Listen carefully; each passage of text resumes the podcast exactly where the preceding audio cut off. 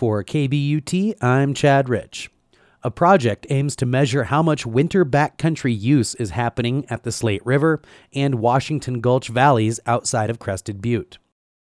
Brian Lieberman conducted a summer study of the area for his thesis project in the Masters of Environmental Management program at Western State, and he was hired for this project.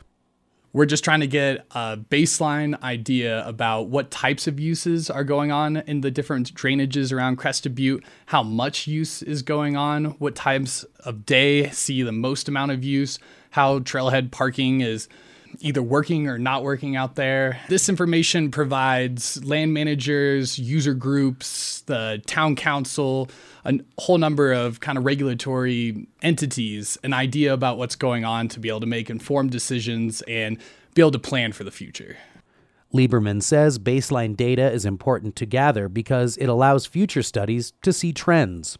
He says this will be the first time anyone has tried to gather this data in these areas but he won't be making recommendations based on the information.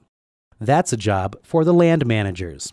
The role of the researcher really is I just say, this is the amount of cars that were there. I'm just trying to tell them, these are the numbers, this is what we're seeing.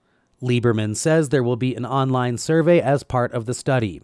Here, people can tell the researchers what types of use they're participating in and observing, and it will also be a place for people to voice their concerns regarding winter travel and management. Uh, our goal is to get as many people as possible, even if you're not an avid backcountry user, to take this survey. The more people we can get, the more reliable, statistically speaking, that this data is going to be.